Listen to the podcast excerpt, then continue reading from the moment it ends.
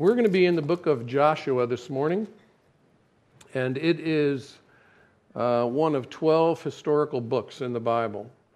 From Joshua to Esther, 12 books, they're all historical in nature. The great thing about the historical nature of these books is that it is clear that the issues surrounding um, the, the, the people of that time are, are issues that, that we deal with today. So the bigger issues that, that were um, confronting Joshua and the people of Israel parallel, parallel our lives today. And it's a book of new beginnings for the people of God, just as we needed a new beginning in Christ. Let me give you an introduction into the book, and, and it really um, is important to understand how God used the circumstances of Joshua's life to prepare him for the leader that he became.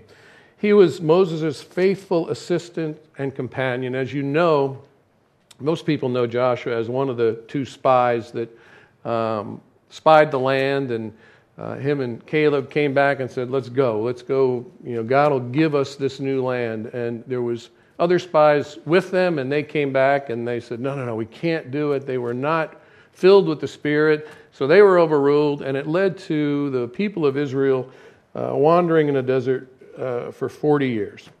Joshua's name was originally Hashua. Uh, Moses changes name, changes Joshua's name to Jehoshua, which means the Lord is salvation. When um, when my grandson was about, my oldest grandson was about to be born, and you know we were talking about names and such, and um, you know we we felt, and, and my daughter Jessica felt that Joshua was an appropriate name, and um, she wanted to honor me to some degree. And Joshua was an assistant, I'm an assistant.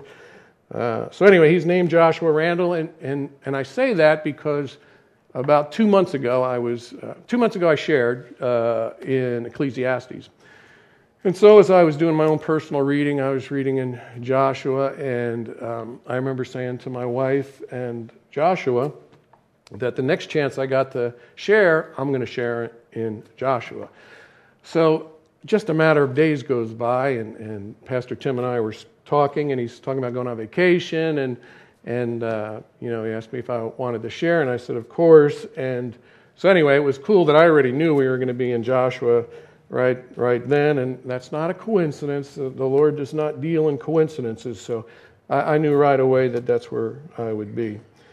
Um, one last thing about Joshua's name Jesus is the Greek name for the Hebrew name of Joshua. So we will see that Joshua was a type of Jesus. In the book of Joshua, we will see uh, many wonderful analogies of living a, a victorious life in Christ. Uh, we'll see that there's new territories to grab hold of, just as we will have new steps of faith to take. And as we walk in the Spirit, there's much that the Lord can do in us and through us, but we have to be willing. So it's a book of new beginnings, just as we receive new life in Christ. And um, it's funny as, as I pour over the, my notes, you know, during the course of the week, and actually started preparing them weeks ago. But the Lord always brings up new things. And, you know, I was thinking how, um, you know, when we come to Christ, there's a, you know, a newness in there and there's a passion for it. And that's something that we really should never lose. And I think of a couple of men that um, recently came to Christ. One was about a year ago, almost exactly a year ago, and another is about uh, a month ago. And in both of them, I see the newness of Christ. And when I speak with them, I see how the Lord is just, you know, it's, they're excited about that. The changes that it's made in their lives and then even in their families has um, really impacted them. And it's a blessing uh, for me to see. Um, so, anyway, getting back to Joshua and the book, we will see that God's promises to Joshua are still our promises today. And Joshua is one of the figures in the Bible that pre- presents to us just a great example of how to lead uh, a victorious Christian life. He was a humble warrior and always ready to follow the Lord's leading into battle. That is still our calling today. Before we look at the passage, though, that we're going to look at, it'll be uh, in Joshua 1, the first nine verses, I want to give a snapshot of the life of Joshua.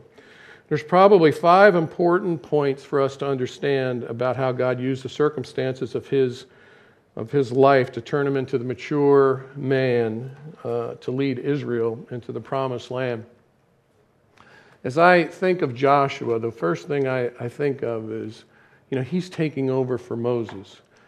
Uh, that's a daunting task. You know, Moses was used in a great way to, uh, you know, lead the people out of Egypt and, and the, the miracles that God used through Moses. Um, you know, thinking about, you know, here's Joshua behind Moses, watching how God's using this mighty man. Uh, you know, at the Red Sea and, and through the plagues and all these great acts that the Lord used for Moses now Joshua is taking over for that man. I think of um, Pastor Chuck, who you know died in, in October of last year. How tough it must be for the pastor taking over behind him. You know, the Lord used Pastor Chuck to plant, you know, over 3,000 churches worldwide. And even GFA, KP Yohannan, credits Chuck with much of their uh, planting of their churches. So here you have someone taking over for him, and, and it's such a, you know, it's such a tough thing to take over for, for a man who is just so greatly used of God. So for Joshua, it is a daunting task, but he is a mighty man. He is much like Moses, and God will use him in, in a similar way. So God had been molding Joshua for this very moment. So, five points. First, um, Joshua was a slave. He was born into slavery.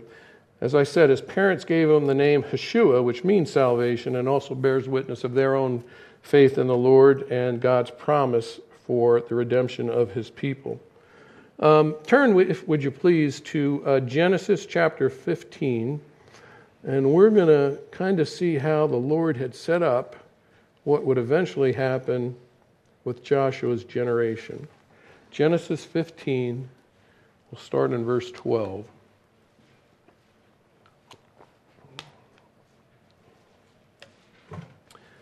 Genesis 15:12 says, "Now when the sun was going down, a deep sleep fell upon Abram, and behold, horror and great darkness fell upon him.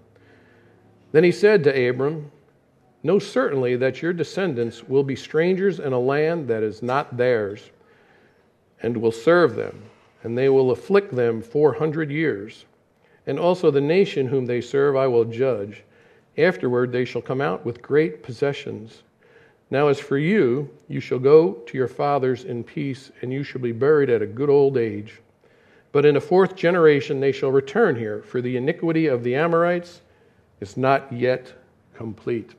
Joshua would be of this generation. He was the firstborn son of Nun from the tribe of Ephraim. So that meant that Joshua's life was in danger at a very early age. And the night of Passover, he was protected, being the firstborn son of Nun. He was protected by the blood of the uh, lamb on the doorpost. So uh, we see that, that Joshua, immediately, God's hand was on Joshua as he grew up in Egypt. He, uh, he continued to um, serve uh, and see the Lord do great things uh, through Moses. Uh, he saw the Red Sea parted and closed, which um, months ago, my wife and I were talking about that particular incident. So think of Moses is at the front and he's at the Red Sea, and he Lord tells him to raise his staff, and he does, and the, the, and the waters part. And Scripture says that there's a wall of water on each side. What Scripture does not say is that you could see across the Red Sea to, to land on the other side. It just says that the, the, the water was parted and there's walls on each side. So perhaps each step is a step of faith as they're crossing the Red Sea, because in front of them, perhaps the water is only parting as far as they need it, uh, as God needed it to part for them to continue to move. So Joshua sees this happening, and, and he sees how the Lord has used Moses in such a mighty way. Joshua also learned through these events to trust the Lord no matter what, that the Lord would do whatever is necessary for the benefit of his people. In fact, we could say that Joshua became a slave for Christ. All right, so that's the first point. He was a, Joshua was a slave. Next point, Joshua was a soldier. Uh, we first hear of Joshua in Exodus 17 when Moses told Joshua to get his men and begin to fight against the Amalekites. Um, if you remember, this is the battle that Moses is watching from a hill. And Aaron and Hur are lifting Moses' arms up when he gets tired because when his arms go down, the battle does not go well.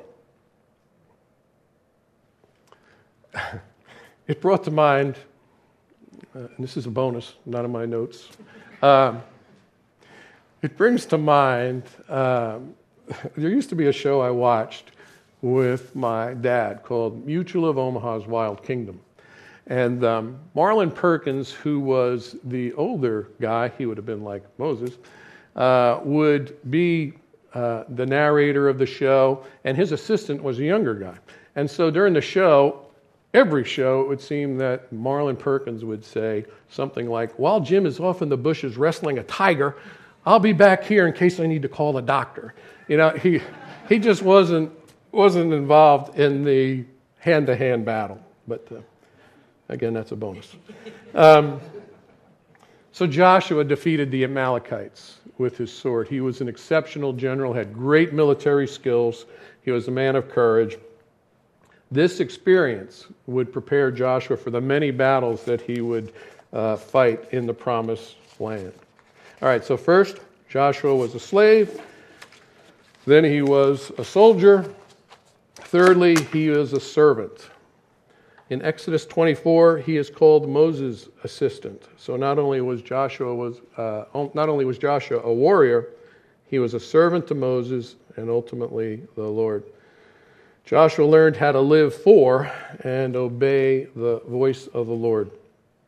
He, uh, in Scripture, he also guarded the tent that Moses would use to meet with the Lord. So we see a mighty man of God, yet he was able to submit to Moses and to the Lord. So he was a servant leader, uh, and that was modeled uh, to him by Moses. Uh, there's a great example of this. Uh, let's turn now, and, and we're going to do a lot of turning. Joshua 19. So the, towards the end of the book, Joshua 19 looking at verse 49 through 51. Joshua 19, 49 through 51.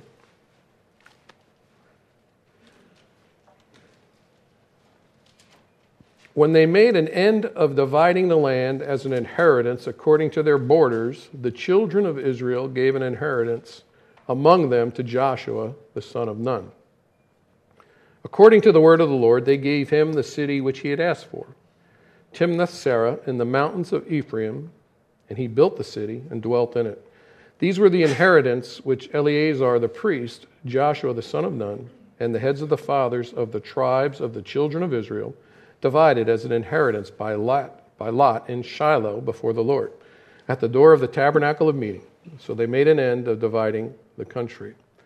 Just like Moses, Joshua did not claim any special privileges. He took his inheritance last. Slave, soldier, servant, Joshua was a spy. Number four. When Moses sent, excuse me, when Moses sent 12 men to spy out Canaan, Joshua and Caleb come back and say, let's go. They're, you know, God's going to give them this land. They had the, faith to trust God to move into the land.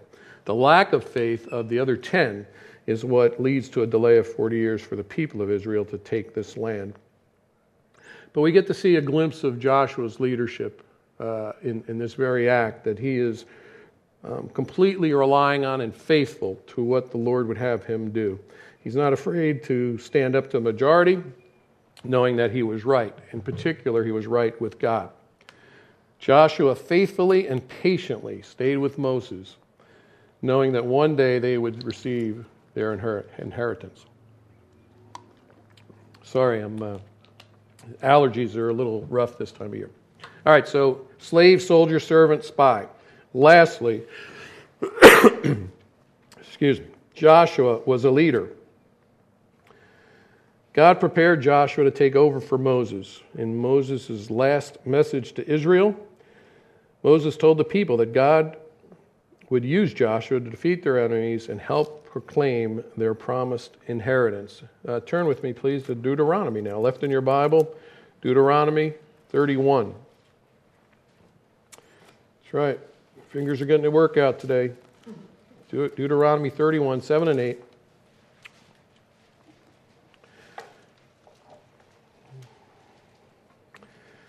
Then Moses called Joshua and said to him in the sight of all Israel, Be strong and of good courage, for you must go with this people to the land which the Lord has sworn to their fathers to give them, and you shall cause them to inherit it.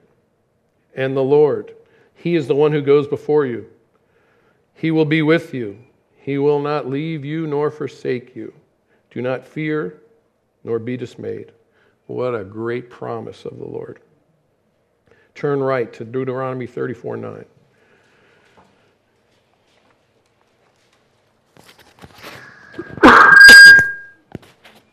Deuteronomy 34 9, and we see the passing of the torch here. Now Joshua the son of Nun was full of the spirit of wisdom, for Moses had laid hands on him. So the children of Israel heeded him and did as the Lord had commanded Moses. Joshua was now the unquestioned leader of Israel. A mighty man of God, filled with wisdom and ready to lead.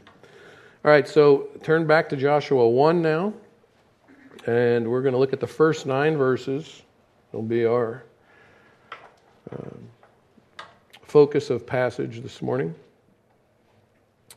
Starting in verse 1 After the death of Moses, the servant of the Lord, it came to pass that the Lord spoke to Joshua, the son of Nun Moses' assistant, saying, Moses, my servant, is dead.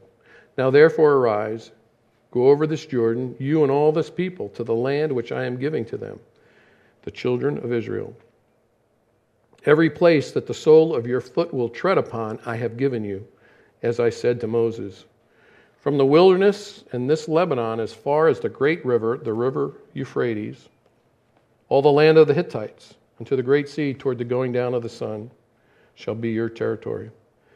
No man shall be able to stand before you all the days of your life. As I was with Moses, so I will be with you. I will not leave you nor forsake you. Be strong and of good courage, for to this people you shall divide as an inheritance the land which I swore to their fathers to give them. Only be strong and very courageous, that you may observe to do according to all the law which Moses my servant commanded you do not turn from it to the right hand or to the left, that you may prosper wherever you go. The book of the law shall not depart from your mouth, but you shall meditate in it day and night, that you may observe to do all to do according to all that is written in it. For then you will make your way prosperous, and then you will have good success. Have I not commanded you? Be strong and of good courage. Do not be afraid nor dismayed, for the Lord your God is with you wherever you go. My title is Strong and Courageous, and you could see my creative powers at work right there.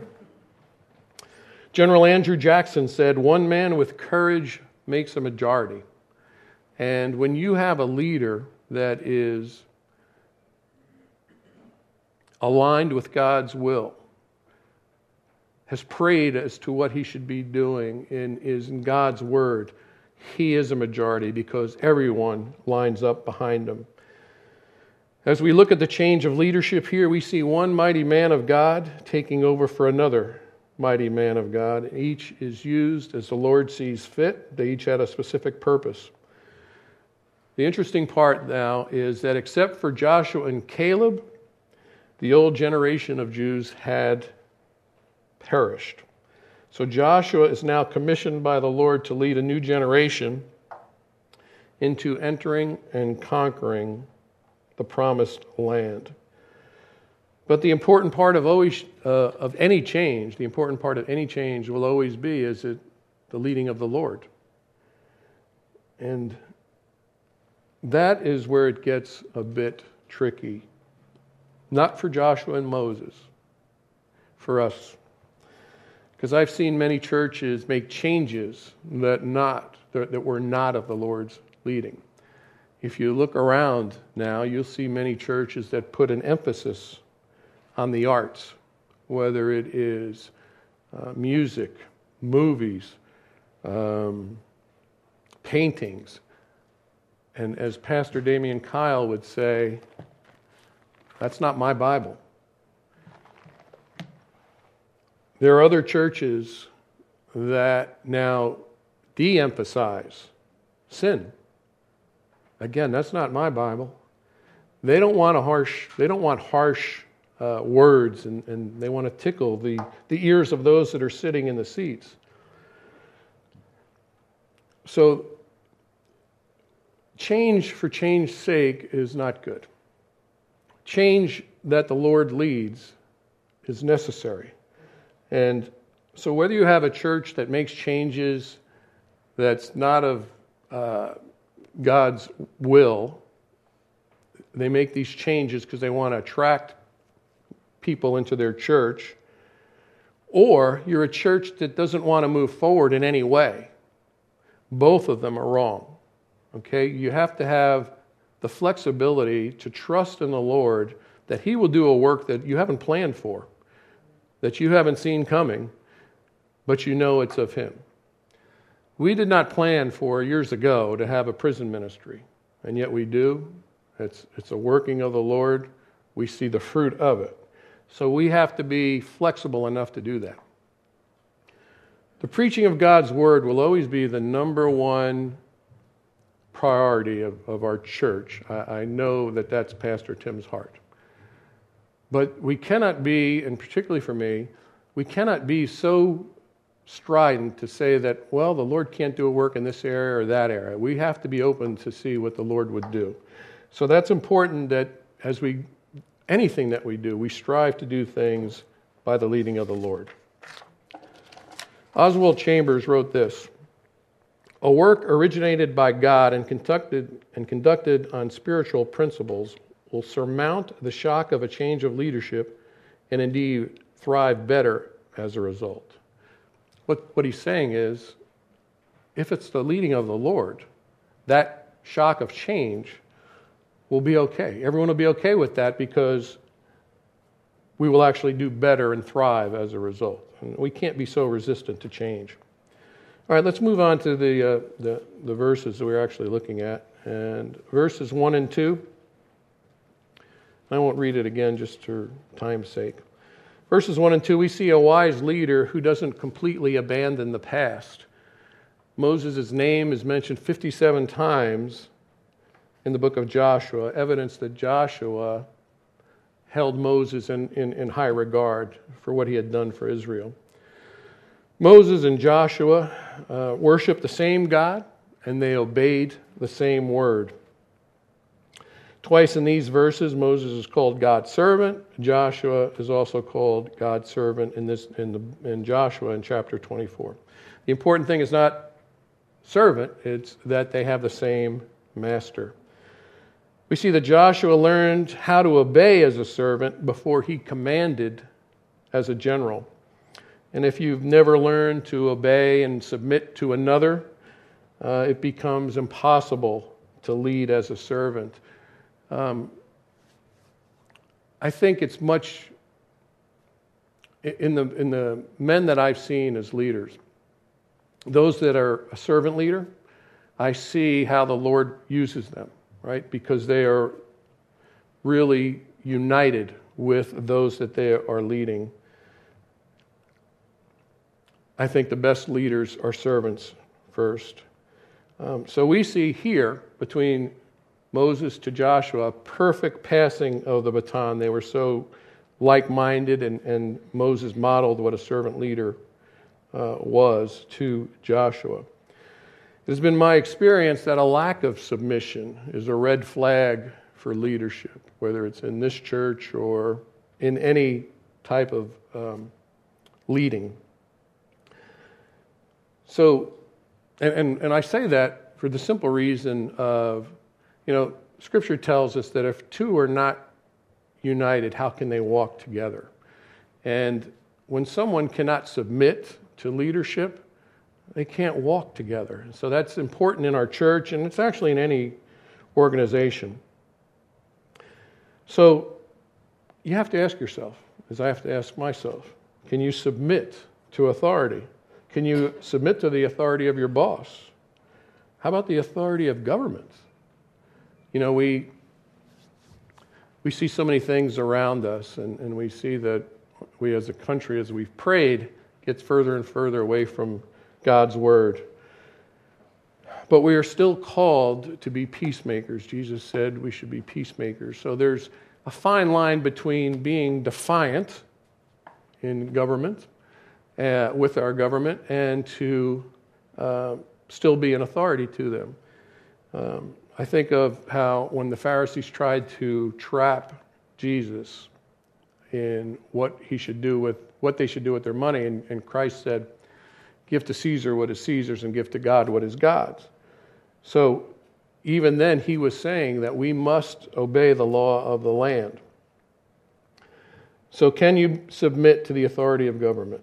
And, and there may be a time where that will be a problem for us.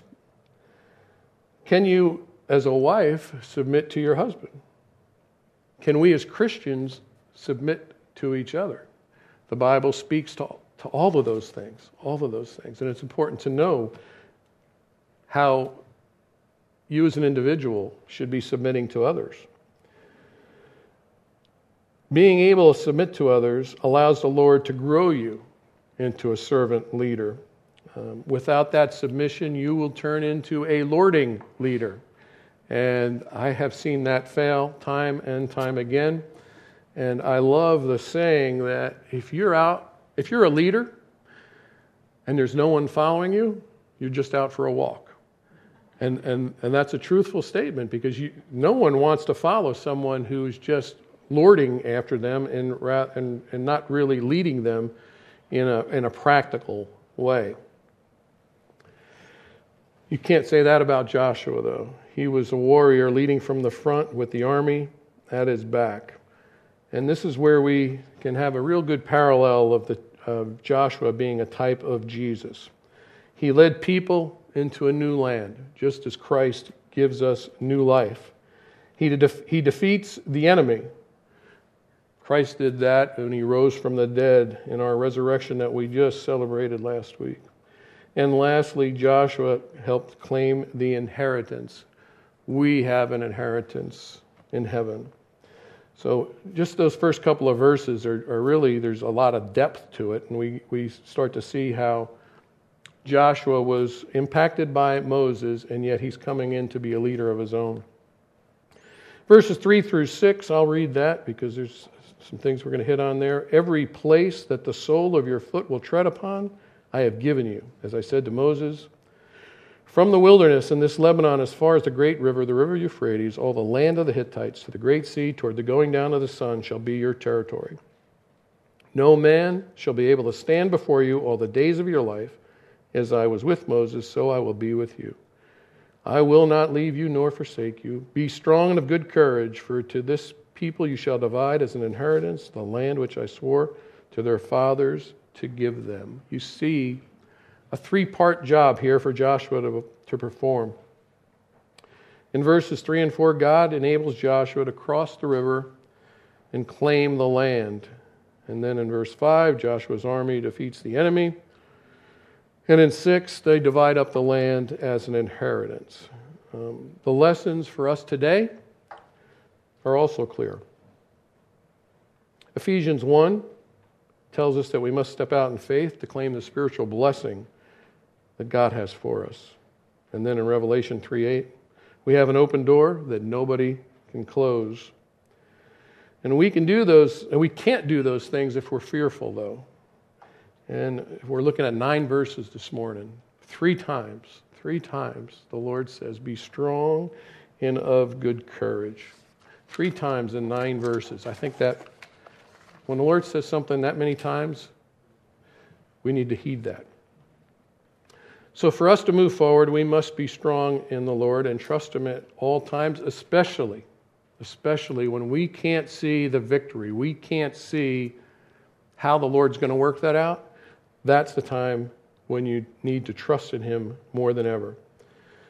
So, what is it in your life that you have not completely trusted the Lord to do?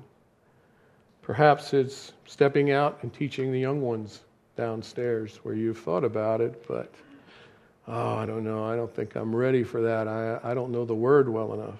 Well, in your preparation for teaching them, you're going to learn the word. Perhaps it's your finances. You don't trust them enough that you can't give them give it totally over to them. You know, you can't, you know, give give a tithe. You you know, you, and so many people I hear say, "Well, I'm just not in a position to give a tithe. I can't do that." And and it's just the opposite. It's really just the opposite. That when you give back to what the Lord has given you, you know that He's saying you can keep 90%. You can keep 90%. And I gave it to you, and now you're struggling to give back to 10% that, that was the Lord's already. Um, maybe, maybe you struggle with sharing Christ with others. I think many of us do. You know, there's a time where you hear that still small voice saying to you, Tell them about me. Let them know what, you, what, what I've done for you. And we don't do that. So you've not given that over to Him, and you lack the, the strength and the courage to share um, what Christ has done in your life. All right, time for a baseball analogy, and I know you guys just look forward to that. Um, but it's been said that you can't steal second with one foot on first base. And what that means is you can't move on to what the Lord has for you if you're holding so tightly to what you're doing right now. And it is that first uncomfortable step in a direction that you feel inadequate to perform that the Lord will meet you there and He will provide what you need. He will give you the words, He will give you the strength. And that is when your, your life as a believer is most fulfilling. God also promised Joshua victory over the enemy in verse 5. God said that it was, uh, just as I was with Moses, I will be with you. Uh, Wednesday night, Scott shared this verse um, at Romans 8.31. It said, it's simple yet profound. If God is for us, who could be against us? What else in the Bible is just that great and impactful as that verse? If God is for us, who could be against us? What man can stand? What enemy can defeat us? There is not one. But we have to uh, trust in him to do that. So if we're to defeat the enemy, there can be no compromise. And, and sadly, if we would continue reading on, we get to Judges, in the first couple chap- uh, chapters of Judges, uh, Israel compromises with the enemy, and God has to chase them yet again. But we have assurance that um, we can move forward with God's promise to us. Uh, and the writer of Hebrews repeated God's words of never leaving us nor forsaking us. That's my favorite verse in the, in the Bible. Um, that's Hebrews 13 5. And we have that same promise today. Um, he's not going to leave you, He's not going to leave you hanging. And no man can stand against us. What, what a great encouragement that should be to all of us that no man can stand against us. God will never leave us nor forsake us. In verse 6, we see another promise to Joshua, and that would be the inheritance of the land. Joshua assures, uh, God uh, assures Joshua that the enemy would uh, be defeated and Israel would possess the land. But before God can fulfill his promises, Joshua first had to be strong and courageous. God's sovereignty is not a substitute for our responsibility. Okay? You get that? God's sovereignty, He being in complete control, is not a substitute for our responsibility. We have um, a choice to make. We have some work to do. We don't sit back and allow God to do what we know He's going to do because His promises are sure. we still have a responsibility. Spurgeon said this Joshua was not to use God's promise as a couch upon which his indolence might luxuriate, but a griddle wherewith to gird up his loins for future activity. Let me give you the New Jersey version because we're big in New Jersey today. Um, Joshua was not to be fat and lazy. Instead, he was to use God's promises for a fire under his fanny. Okay? I'm not sure you could say fanny from the pulpit, but it's out there now. We know that God is, is for us. We know that He is with us, won't forsake us. But that doesn't mean that we would just sit back and just enjoy that relationship with Him and do nothing. Wiersbe says this God's motivator, or God's word is a motivator for service, not a nap on a couch. It is a prod, not a pillow. We still have a responsibility. God gives us choices, and we have to decide what we're going to do with that choice that we have. Are we going to be fearful? Are we going to be strong, courageous? Verses 7 and 8 we again see the encouragement to be strong and very courageous. Joshua's strength would come from the reading of God's word and believing in his promises. Moses gave this charge back in Deuteronomy 11, verses 1 through 9, and I'll read that. You don't have to turn there. Therefore, you shall love the Lord your God and keep his charge, his statutes, his judgments, and his commandments always Know today that I do not speak with your children who have not known and who have not seen the chastening of the Lord your God, his greatness, and his mighty hand and his outstretched arm, his signs and his acts, which he did in the midst of Egypt, to Pharaoh, king of Egypt, and to all his land, what he did to the army of Egypt, to their horses and their chariots, how he made the waters of the Red Sea overflow them as they pursued you, and how the Lord has destroyed them to this day what he did for you in the wilderness until you came to this place, and what he did to Dathan and Abiram, the sons of Eliab, the son of Reuben. How the earth opened up its mouth and swallowed them up, their household, their tents, and all the substance that was in their possessions, in the midst of all Israel. But your eyes have seen every great act of the Lord which he did. Therefore, therefore, you shall keep every commandment which I commanded you today, that you, be, you may be strong and go in and possess the land which you cross over to possess, and that, you that you may prolong your days in a land in which the Lord swore to give to your fathers, to them and their descendants, a land flowing with milk and honey. Joshua could not draw strength to do all that the Lord had commanded him to do without being in God's word and applying it.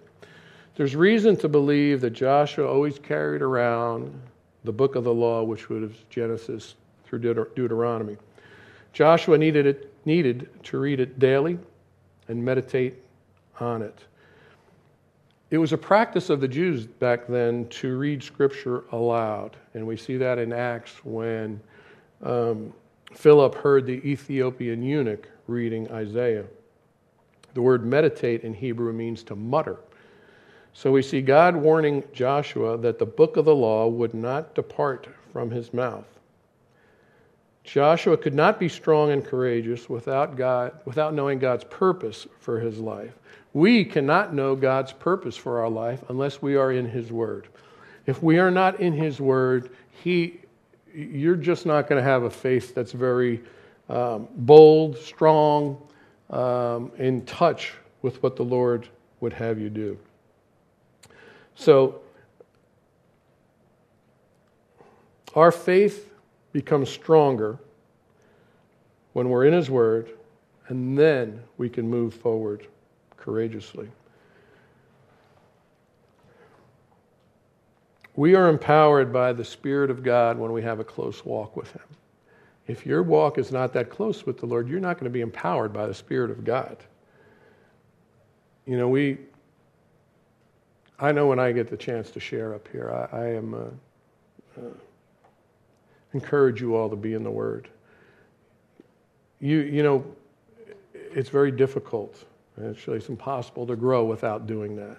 If you're not in God's Word, uh, if you're not in prayer, you are not going to be growing in your walk with the Lord. It's my belief now that when we have someone or a couple that comes to us and says, you know, we're having having troubles uh, uh, in our marriage, or it doesn't have to be, um, you know, a couple. It could be anyone who's struggling with something, some sin or whatever. I, I believe that it's it's very simple. That I will ask, "Are you in God's Word?" And if the answer is no, uh, and then I'll ask, you know, are you praying? Are you? And if the answer is no again, that it's a waste of time. It is a complete waste of time after that. And I know that's a hard thing to say, and it seems kind of hard hearted, but it is the truth. If you are not doing those things, it's a waste of our time. Why come to someone who you think is a man of God to get help from when you're not in the Word? So that was a bonus, too, by the way. Um, the trouble with bonuses is you lose your place. Here. Um, okay, moving on to verse 9. We see that when we obey God and His commandments, He enables us. For the third time in the first nine verses, God says to be strong and of good courage. It is the cure for fear and anxiety. David said in Psalm 23 4, I fear no evil, for you are with me. If you think of Joshua, wouldn't you think he would be a little fearful?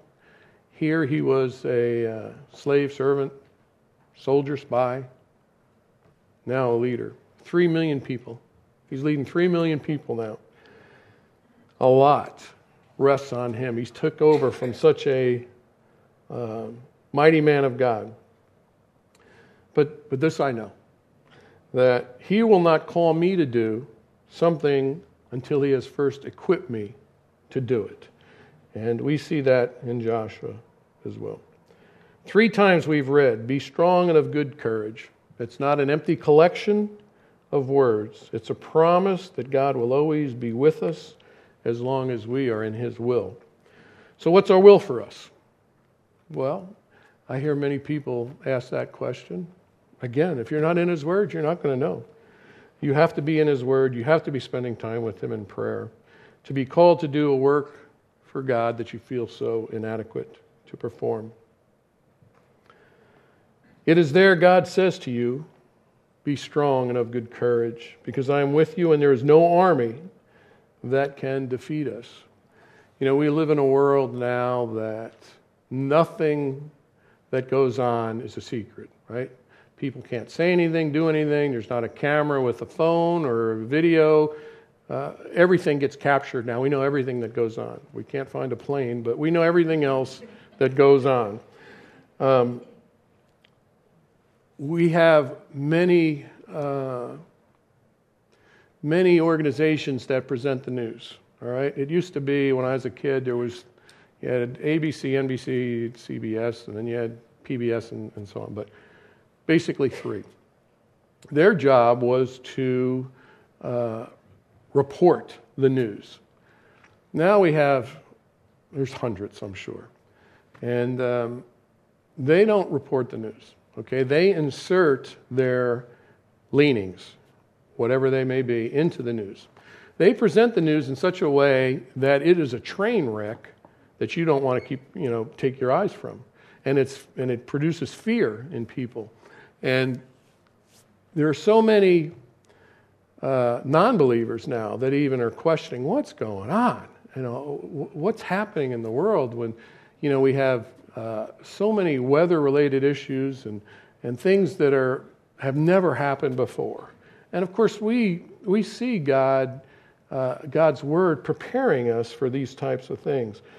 But in the world today, there's just so much that we know of murders and all these things going on, the crazy things that are happening in our schools. It is easy for people to start to fear what's going on, but that is not from God. 2 Timothy 1 7. For God has not given us a spirit of fear, but of power and of love and of a sound mind. So we're to discipline our minds. Discipline our minds to meditate on those things that are pure. And how do we do that? The answer still remains in God's Word. 2 Corinthians 10:5 we read, casting down arguments and every high thing that exalts itself against the knowledge of God, bringing every thought into captivity to the obedience of Christ. And finally, just a beautiful verse uh, in Philippians 4 8. Finally, brethren, whatever things are true, whatever things are noble, whatever things are just, whatever things are pure, whatever things are lovely, whatever things are of good report, if there is any virtue, and if there is anything praiseworthy, meditate on these things. That is how you discipline your mind. I've gotten to the point where I don't watch very much TV, I don't watch the news very much. Um, it's just noise. A lot of times for me, it's just noise. And, and then to hear people um, debate over what's happening, whether it's no matter what channel it is, when you know it's a left-leaning or right-leaning organization, it, it's just it gets to be an argument that I just shut it down. It's a, just like a commercial. I don't want to listen to that either anymore. So discipline your mind, be in God's word. Be careful how you align yourself in what you believe from what you see on TV. Don't align, you know, be careful. You know, we should be um, identified as someone who loves the Lord. That's what should identify us. Not that, um, you know, we see, you know, the guy who was out in um, Utah, um, you know, we sympathize with what goes on, but we need to be identified as someone who loves the Lord, first and foremost, okay? So, in closing, there are, I didn't count how many promises there in the Bible, but there's a lot of them, all right? Hundreds of promises contained in the Bible. So, just in the verses we looked at this morning, I see God give Joshua six promises. This is what I see. One, I have given you the land of every place that you step upon. I've given you that land. Two, no man shall stand against you. That's a good one. Three, my favorite verse, I will never leave you nor forsake you. The Hebrew of that verse means, I will never drop you.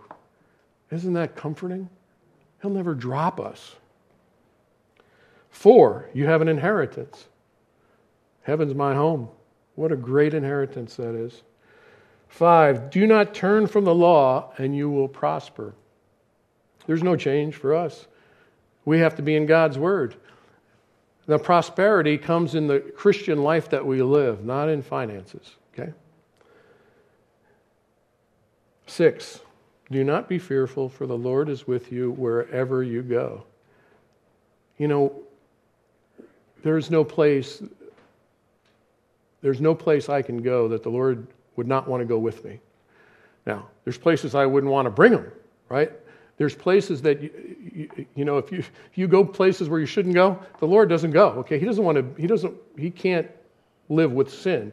Darkness and light cannot coexist. But these six, there's still our promises today. God said, Be strong and of good courage three times within these six promises. And the Lord is still with us wherever we go. He still will never leave us nor forsake us. And our inheritance is still in heaven. So, my encouragement today for you, my charge for you today, is to read the word and obey it. It is how you have a closer walk. It is how you know his will. It is how you become more like Christ. Read it, obey it, meditate on it. It's the cure for fear. Let's pray.